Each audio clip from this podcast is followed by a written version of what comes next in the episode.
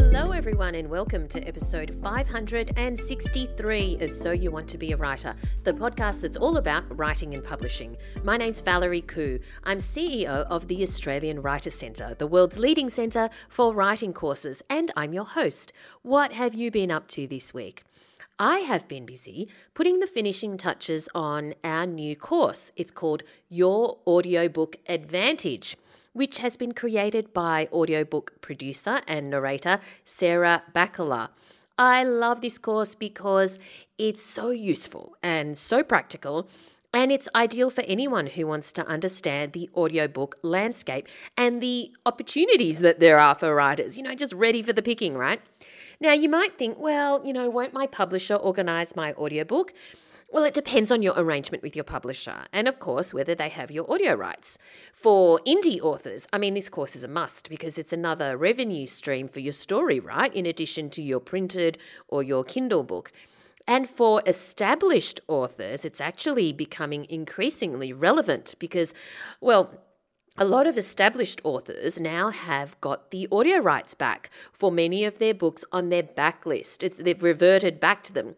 So if their publishers aren't putting the audiobook out there, uh, they are, which is great.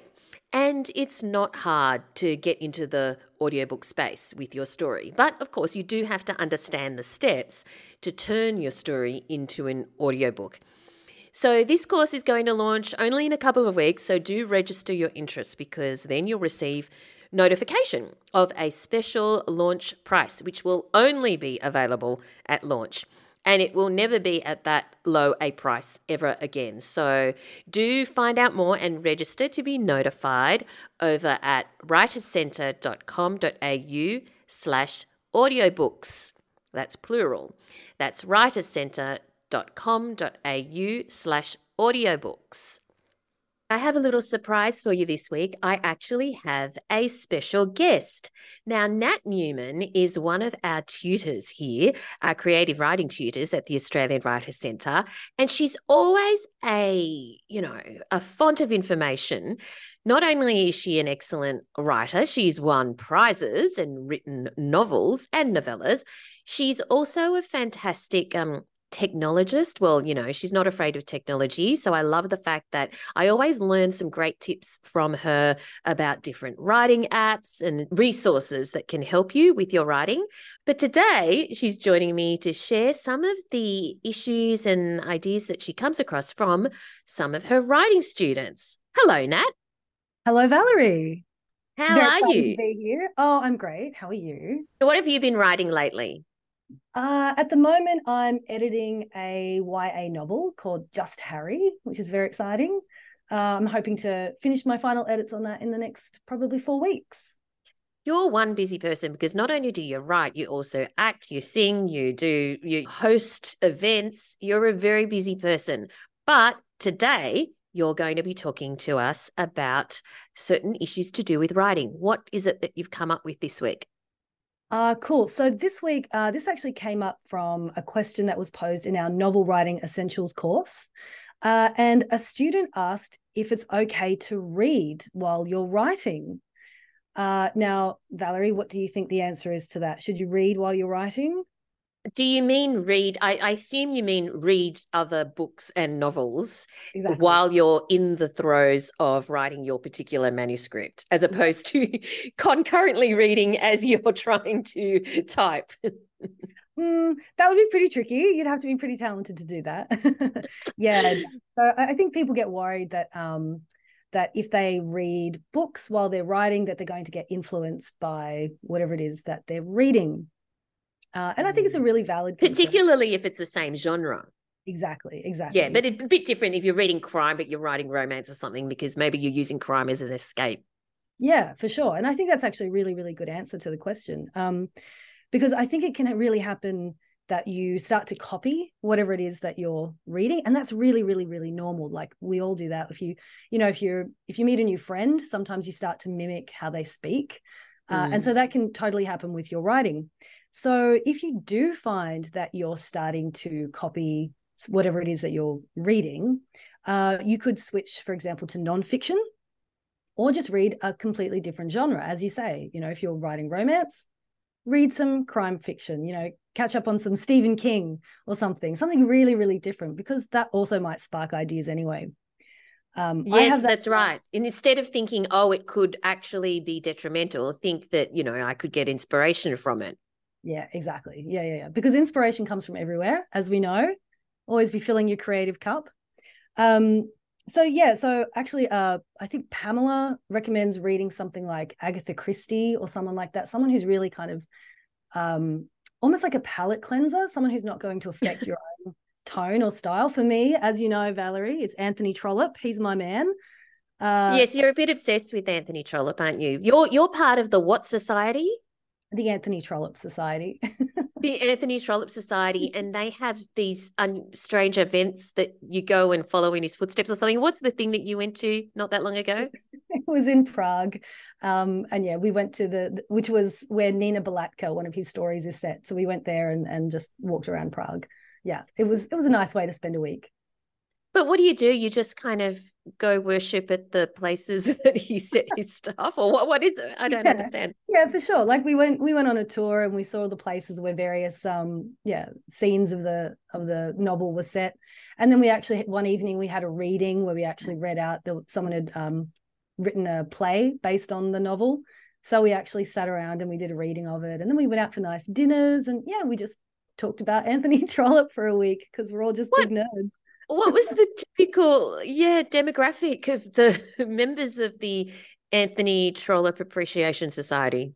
Uh, I was definitely the youngest person there by a solid margin. Um, yeah, it's it's a lot of older people, but also people who have the time to, you know, take a couple of days off and go to Prague for a tour.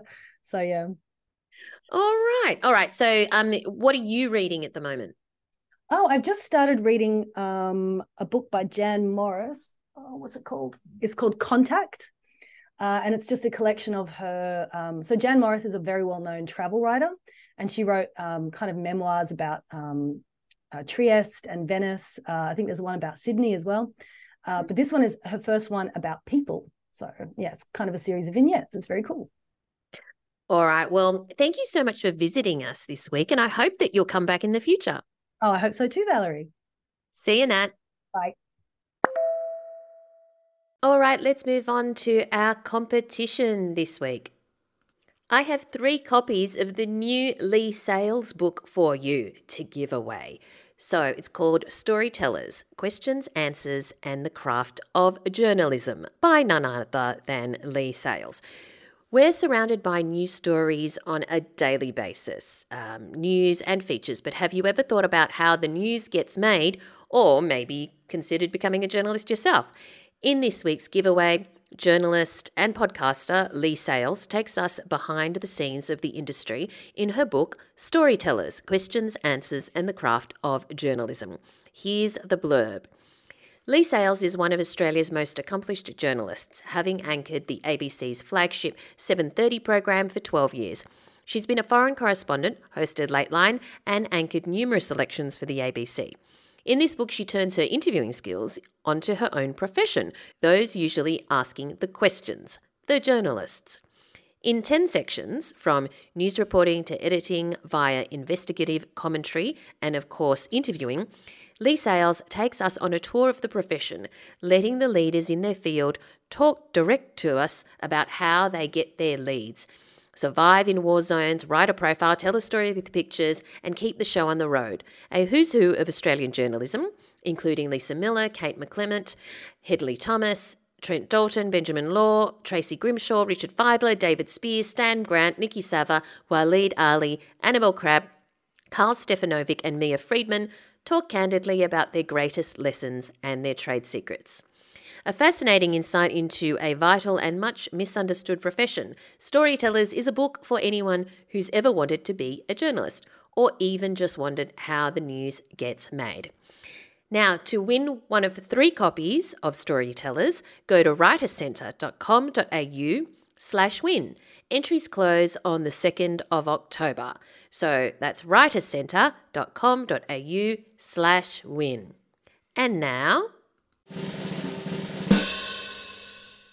Are you ready for the word of the week? Well, I hope you are, because the word of the week this week is encomium. encomium. That's E N for Nelly, C O M for Mary, I U M for Mary. Encomium. What does it mean? Well, it's a noun and it's actually a formal expression of praise. For example, for his delicious pastries, the Grant Street baker had received an encomium from the king himself. I don't know if any of you out there have ever received an encomium, but yeah, it's a word. There you go. And that was the word of the week. This podcast is brought to you by the Australian Writers Centre, a world leader in writing courses. Our popular course, Creative Writing Stage 1, is the perfect way to unlock your creativity and explore the world of writing. You only need a couple of hours a week, and you'll learn how to create memorable characters, believable dialogue, and captivating plots, all in a supportive environment in this five week online course.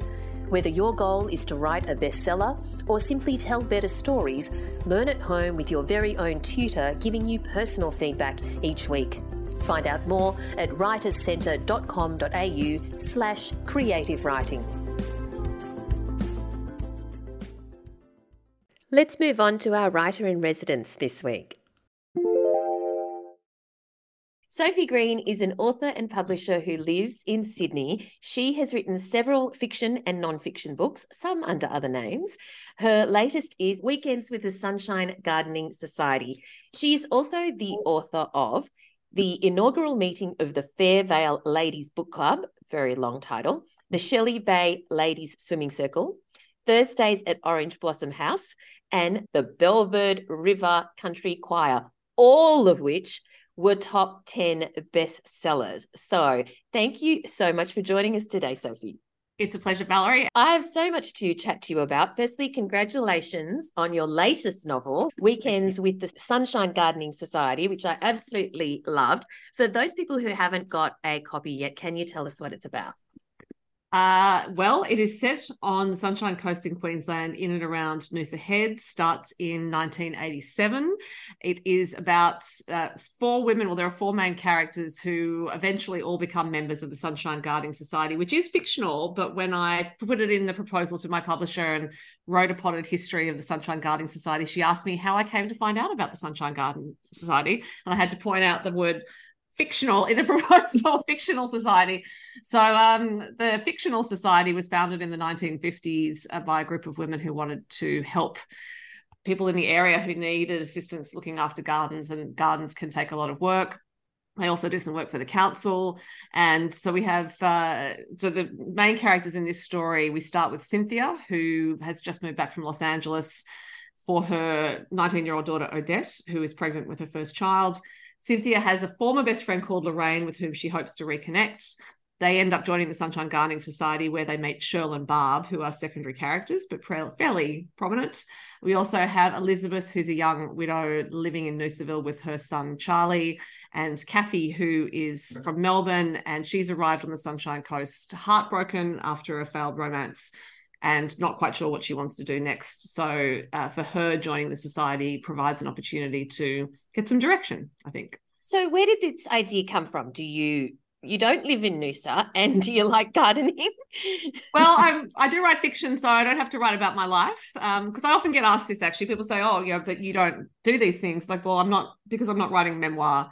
I can do some research around things. So I don't live in Noosa, but I have spent a lot of my time in Noosa. So I first visited Noosa when I was eight months old and been going back since I was a child. Since from childhood, my parents would take me and my brother up the New England Highway uh, every year around Easter time, and my poor brother would stare out the window the entire time, and I would read books in the back of the car. Um, and so we would spend two weeks there every year. And I've been going back as an adult. I've been three times this year already. Two of those were for for this book, but um, I was there earlier this year, so I know the area really well. I've seen it change a lot, but I remember what it was like in the 80s when things were starting to change quite a bit. And that's one of the reasons why I set the book in that time frame. And then gardening part of it, I actually I was doing it this morning. I'm a bush care volunteer, so um, so I volunteer in my local council area to uh, basically remove weeds. It's a big part of our job. And once we've removed enough weeds, we can put some native plants in and encourage uh, encourage native ground cover, native trees, and that helps to bring birds and insects back to areas where there has been um, not so many small birds in particular we're trying to encourage at the moment. So the story of the Noosa Sunshine Coast area and uh, ecological activism is a there's a there is a rich history there. And Nancy Cato, the novelist, was actually an instrumental part of environmental activism in the Sunshine Coast area, particularly around Noosa Heads. And as I discovered when I did start looking online at some out of print books, which I've now got in my possession, there were quite a few people who self-published histories of uh, well books of flora and did line drawings and all sorts of things. I'm really passionate about about the area and uh, i didn't know that before i chose it before i chose the sunshine coast as the setting so it just seemed like fate had in, or kismet had intervened uh, and and made me choose that area so but what made you think of the idea for this book that was actually came out of a conversation with um, my publisher so because i write a book a year that is a fairly stiff stiff pace to keep and i do have plenty of ideas for books some of them aren't right immediately. Um, the one I've just finished writing for next year, I actually started about five years ago, and it wasn't right for a very long time. And so that was a discussion. That was I actually put that idea to them um, for this year's book, and we decided it wasn't right. And then we were talking about what I would do next, and uh, my publisher actually said, "What about gardening?" And I thought, okay, well, I like I keep pot plants alive for years. I think I can give that a go. So, um, so and that is often the way of it when you're writing commercial fiction at the pace I'm writing it. Uh, like it's it's not always going to be that I I have the right idea at the right time. It will sometimes be that um, that I need a bit of collaboration, and uh, it's one of the benefits of having a publisher, um, having had the same publisher for quite a while. How would you describe the genre of your books? Commercial women's fiction. Yeah. Yeah. And so you have these four characters that you have um uh that you've developed. How much thought had you put into each of the characters because they are very distinctive mm. and they are very recognizable and they're all you know different from each other um mm. do you discover your writers as they emerge on the page or do you you know think about them and actually really get to know them quite well before you start your story so um so the process is once I know how I'm bringing my characters together, where the novel's set, and what year it is, I sit very quietly and ask whoever is around at that time who would like their story told to show up.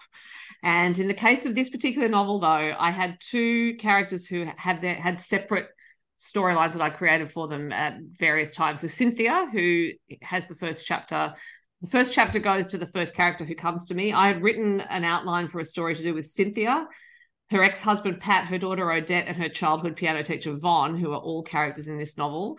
And I'd written that about six or seven years ago, and she was living in Little Cove, which is where she lives in this novel. I just didn't quite know what to do with her at the time.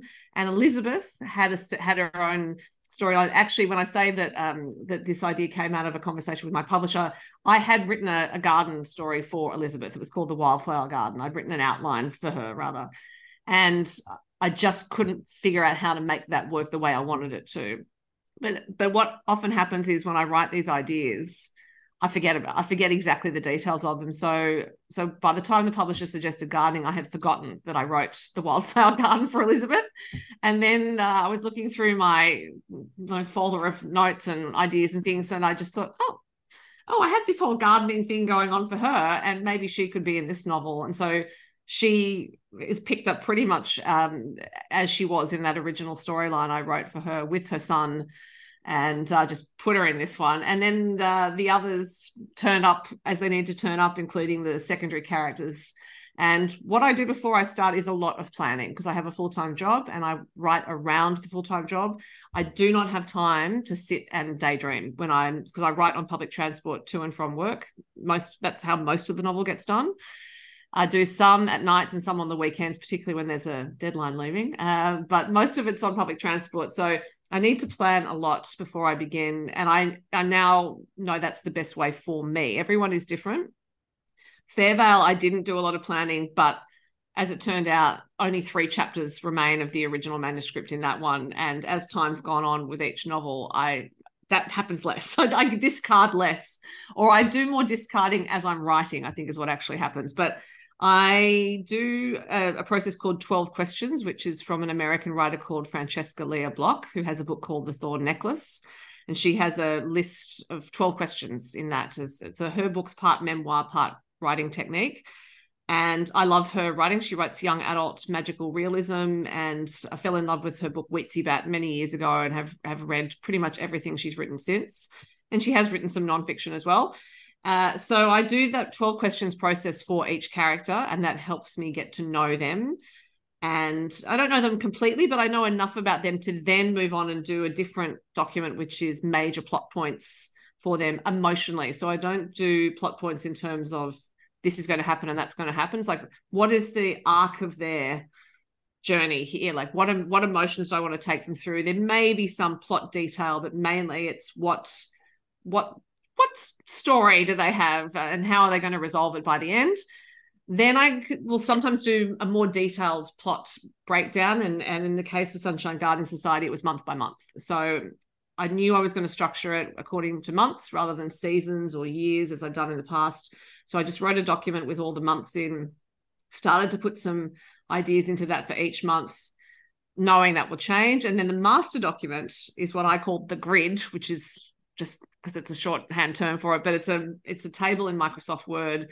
It's color coded according to character, so I can see the flow of point of view. So each character gets a different color, and then I will just start to populate that um, only about 10 to 15 chapters ahead. So before I begin writing the novel itself, I might plot the first 10 to 15 chapters, but they will not stay the same because once I start writing, things will change. And then one of my 20 minute public transport sessions will be dedicated to actually just going back to that document and tweaking it as much as I can. And so I'll do a bit of that. So it's kind of like a, you know, four steps forward, one step back a bit. And then reworking some of the forward steps uh, and i keep doing that until i get to the end and so with the novel i've just delivered which will be next year's novel i found myself writing writing writing it's going this is great yeah. and then i looked at the grid and thought ah i haven't plotted the end. I'm getting close to the end. So i need to stop and plot what happens all the way through to the end because i was getting so carried away with what i was doing um, that i'd forgotten. So yeah so I, I for me it doesn't work to plot too far ahead just because those characters will tell me mm. what happens. And it's part of the woo woo process of fiction thing. Yes. So you're a plotter, but only a plotter up to a certain point. Now, when Sophie was talking about months, she's referring to it's divided into, you know, March 1987 and then April 1980, 1987 and so on. Um, you, you, you write in third person in third close Mm-hmm. What am I saying? Close um, in third person, but from a close point of view, mm-hmm. right? Limit close, limited point of view, and uh, so each of the cap, each of the chapters is from a different character's point of view. Mm-hmm. Now, mm-hmm. when you are doing the grid, though, and mm-hmm. you color coding it. I think this is really fascinating. Are you kind of go, oh, too much yellow here, too much red stuck together? Yeah. Should I have a fairly even even spread of the colors? Yeah, it, well, it's it's more to make sure that no one character is getting too much of of anything, and also, yeah, sometimes when they're depending on where they are, it's it's so that one character's not appearing too much because they appear in each other's chapters past a certain yes. point. So so then I make notes in the grid. So if it's um in a Cynthia chapter and Lorraine's in it, then in the description of the chapter, Lorraine is in bold so that I know Lorraine's popping up there, and then that that can tell me whether I do or do not need to have a Lorraine chapter next, or if I do have a Lorraine chapter next, I just need to think about how things are flowing, just so it doesn't feel like it, it's all getting weighted. But having said that, at some points it, it needs to be. There's something happening to that character where where everything does need to shift towards them, but then we need to move it away and just make sure there's a bit of balance there. Otherwise, um, you know, it just becomes a different story. Interesting. So you not only have the point of view character on your grid, you have any other character that appears in that scene or chapter so that, yeah, you can balance mm. out the characters themselves. Okay. Now, I am fascinated that this book is written by public on public transport. and most okay. of mine have been, apart from the ones that were written during lockdown. have to ask, how long is your commute so that minutes. we get each way? So you're writing for 20 minutes in the morning and 20 minutes in the afternoon. Yeah. Base, and that's and about how many hours in during the week apart from those times? Um probably well, it's, well see, it depends what else I have on. Um, so it could be another couple of hours in the week. But as I said, as I get towards the deadline, then I start to panic a little bit and I'll put some more in. Um, I, I try not to to panic early in the process because panic's useless anyway. Um, but I try not to actually really stuff the hours in early in the process because I want to give the story some room to breathe. So I, I need to let my imagination work.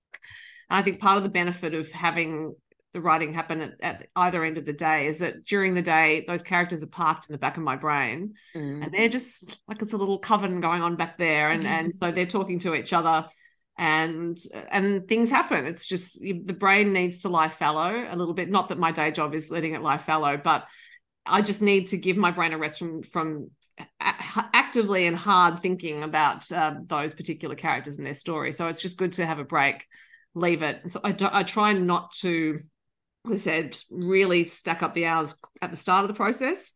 I know that i will need to towards the end of the process because that's just the way it goes. And every manuscript's different. For the one I've just written, I was not happy with how it was going at a certain point, and I just decided to throw a lot of it out and start again. And that meant going back to the grid, starting again.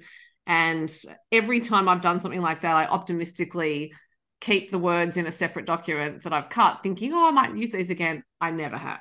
so, so I, I think it just makes me feel better to put them in a document and think, um, think maybe maybe I'll get back to them. Maybe they had some use after all. But the use they do have is that they got me to the point that I am at now. So mm. um, it, it's just it's just the way it goes. Um, you've got to sacrifice a few. I've sacrificed hundreds of thousands of words to the Microsoft Word delete key over the course of writing all of these novels, but that's that is just part of it. Um, yes, I don't get to the finished book without doing that. I want to talk a little bit more about the character the characters or the development of the characters because that's such an important part of this book and your books generally. When you um, are developing your characters do you have anything like a mood board or a document a dossier anything that helps you um, really picture what they look like or, or or where they live or their background and stuff like that not really, because I don't actually provide a lot of detail for each character in terms of what they look like or where they live. And that's very much on purpose. And that's because as a reader, I get quite irritated by getting that much detail in a novel. Uh, because as soon as a character starts speaking in a book I'm reading, I form a picture of them. And then if suddenly 10 pages later or two chapters later, the author's telling me that they actually look like that. It's like, but that's not who's in my head. So I will give just enough information that's pertinent uh, maybe in terms of someone's recognizing someone across the room or whatever it is. But I very rarely talk about height or body shape, or unless it's you know the characters wanting to refer to something to do with their body shape or their height, hair color, eye color. Not much of that happens at all. Same with their houses. Same with their gardens, usually um, that sort of thing, so that the reader can just imagine them the way they'd like to. And uh, I've been doing that from the start, and only actually only one reader has ever remarked on it to me when I've seen the. But, but while that's true, while that's true in, in a visual sense, your characters say things that are very much them. Your mm-hmm. characters make decisions that are very much, oh, that's what she would say or what mm-hmm. she would do or whatever. Yeah. So, do you are the these are there traits just formed in your head? Yeah, well, that's that's where those planning documents come in. So when I'm doing that twelve questions uh, mm. document, that's when I start to really get to know them and I think about who they are. And they, and again, they tell me, and this is the, the weird process of writing fiction. Obviously, they are an invention of my brain, but it does feel to me like they come from somewhere else and I don't know the full extent of who they are. And so I let them reveal themselves to me through the writing that there's a lot that happens there too. And that's part of the back and forth of, of working on a manuscript. So the one that I've just written, a, a, big part of the reason why I wasn't happy with how it was going was that the characters were revealing certain things to me about themselves as I was writing that then made what I'd already done not true to them. So I just thought, well, I have to I have to do something else there or go back and completely revise all of that because I've now found this out uh, about them. So even though I do all that planning, there is still room there for them to reveal themselves to me and and I will be going through a redrafting process soon for that novel and and I will again need to fit some things into what I know now about those characters. So I do as much as I can in that planning process because I'm on a tight time frame. Mm. There's not as much time as there might be for someone who has five years or ten years to write a novel. But that's that's the reality, and and um, and that's fine. That's a pace I chose. The publishers did not ask me to. I was originally on two book every two years. I was the one who elected to go a book a year. So um, it's it's so let's talk stories to the people. let's talk about the fact that you do have a day job. Um, for people who don't know what it is, what is it? I am a publisher of nonfiction books at Hachette Australia. And I've been working in books and publishing uh, pretty much since I left, well, since I left school, because while I was at university, I was a bookseller. So I've been a bookseller, an editor, literary agent. Um, I also run a country music website as a hobby, and I am an interviewer and writer there. And uh, so I've, been, I've worked in, in web stuff a, a, few years ago, including at the Seven Network um, and around Home and Away, which is where I learnt a lot about storytelling. You're busy. Yeah.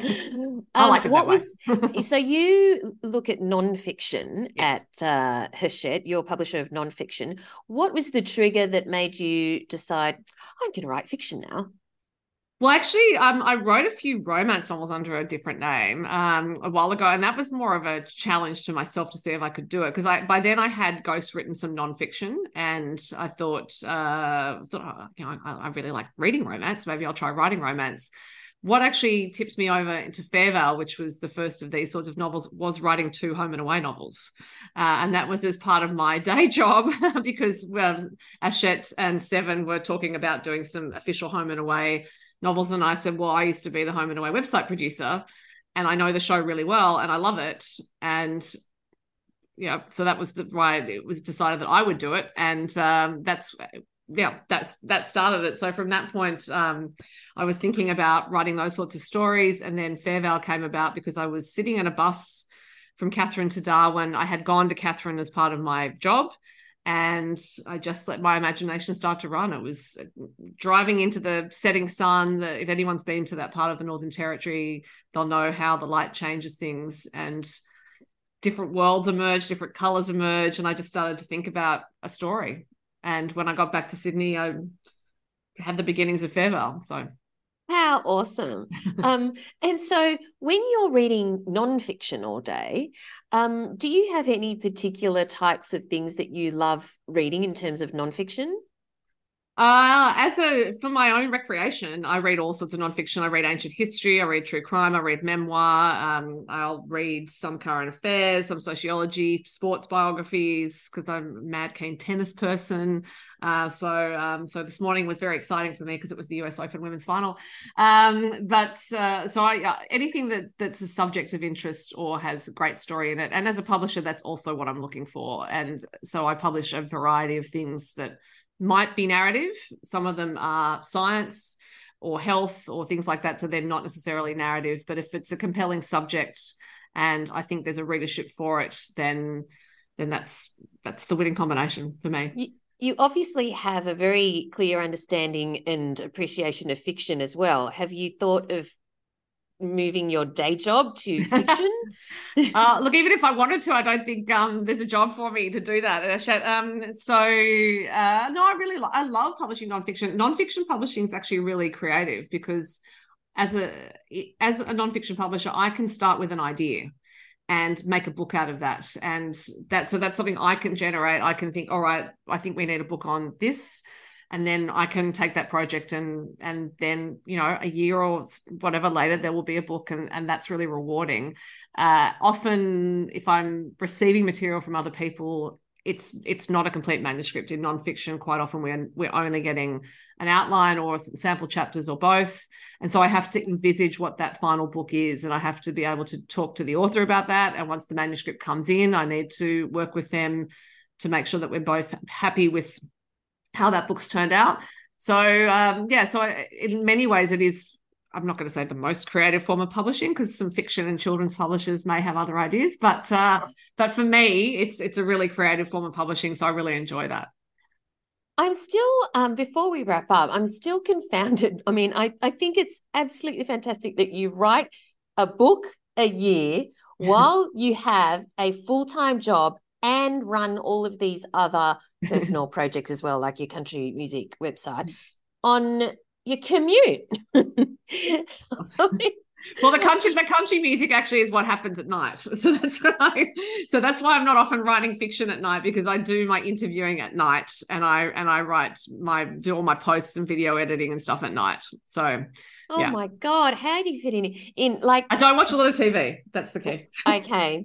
Um do you get really annoyed if you don't get a seat on the bus Oh no, I'm on the I'm on a ferry, I should say. Oh. So the ferry makes it a lot easier. So there are always seats on the ferry. Yeah. Okay. Yeah. All right. And finally, um, let's end with what are your top three writing tips for people who would like to be writing fiction one day? Uh, just start is often the best one. Um, just start because you're not going to know unless you just start, and you can do all the thinking in the world about what it's going to be like and what you you may may write, but you need to start. The next one is get out of your own way. Um, and that's related to the just start, I guess, because we can put a lot of impediments in our way. And, and again, it's like, oh, what's it going to be like? Or I need this particular writing spot, or I need to do XYZ before I begin. I need to put on a load of washing get out of your own way. And then the third one is get over yourself. And that is partly, you know, don't think you're more special than anyone else for writing fiction. Don't think you're less special than anyone else for wanting to write fiction. And I think that's an important point is that, that it's very easy to get sucked into the whole, oh, well, I'm not good enough. Who am I to do this? Who is anyone to do it? Who am I to do it? So it's like, get over it, get on with it, find out what happens. You may also discover in the course of doing it that fiction writing is actually not your best form of creative expression. You might be a songwriter, you might be a screenwriter, you might be a painter, could be something else, but you won't know unless you start. So back to the first point, just start. Love it. And on that note, thank you so much for your time today, Sophie. Pleasure, Valerie. Big thanks to Sophie Green because not only did she come on the show today, she also recently spent time with our students in our Write Your Novel and Edit Your Novel programs. Part of the program is a series of industry author events where they get the chance to chat to authors and publishers to find out more about what it's really like in the writing and publishing industry.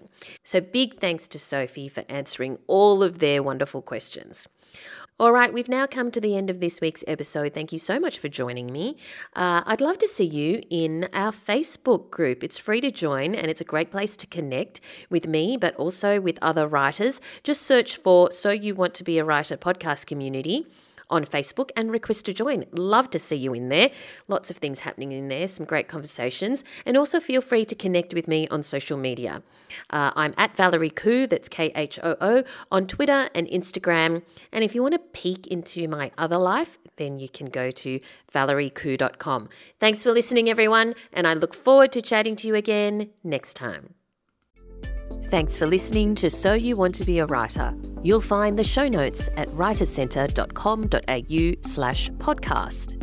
Or sign up for our awesome and often hilarious weekly newsletter at writerscentre.com.au slash news, where you'll find writing resources, giveaways, competitions, and much more.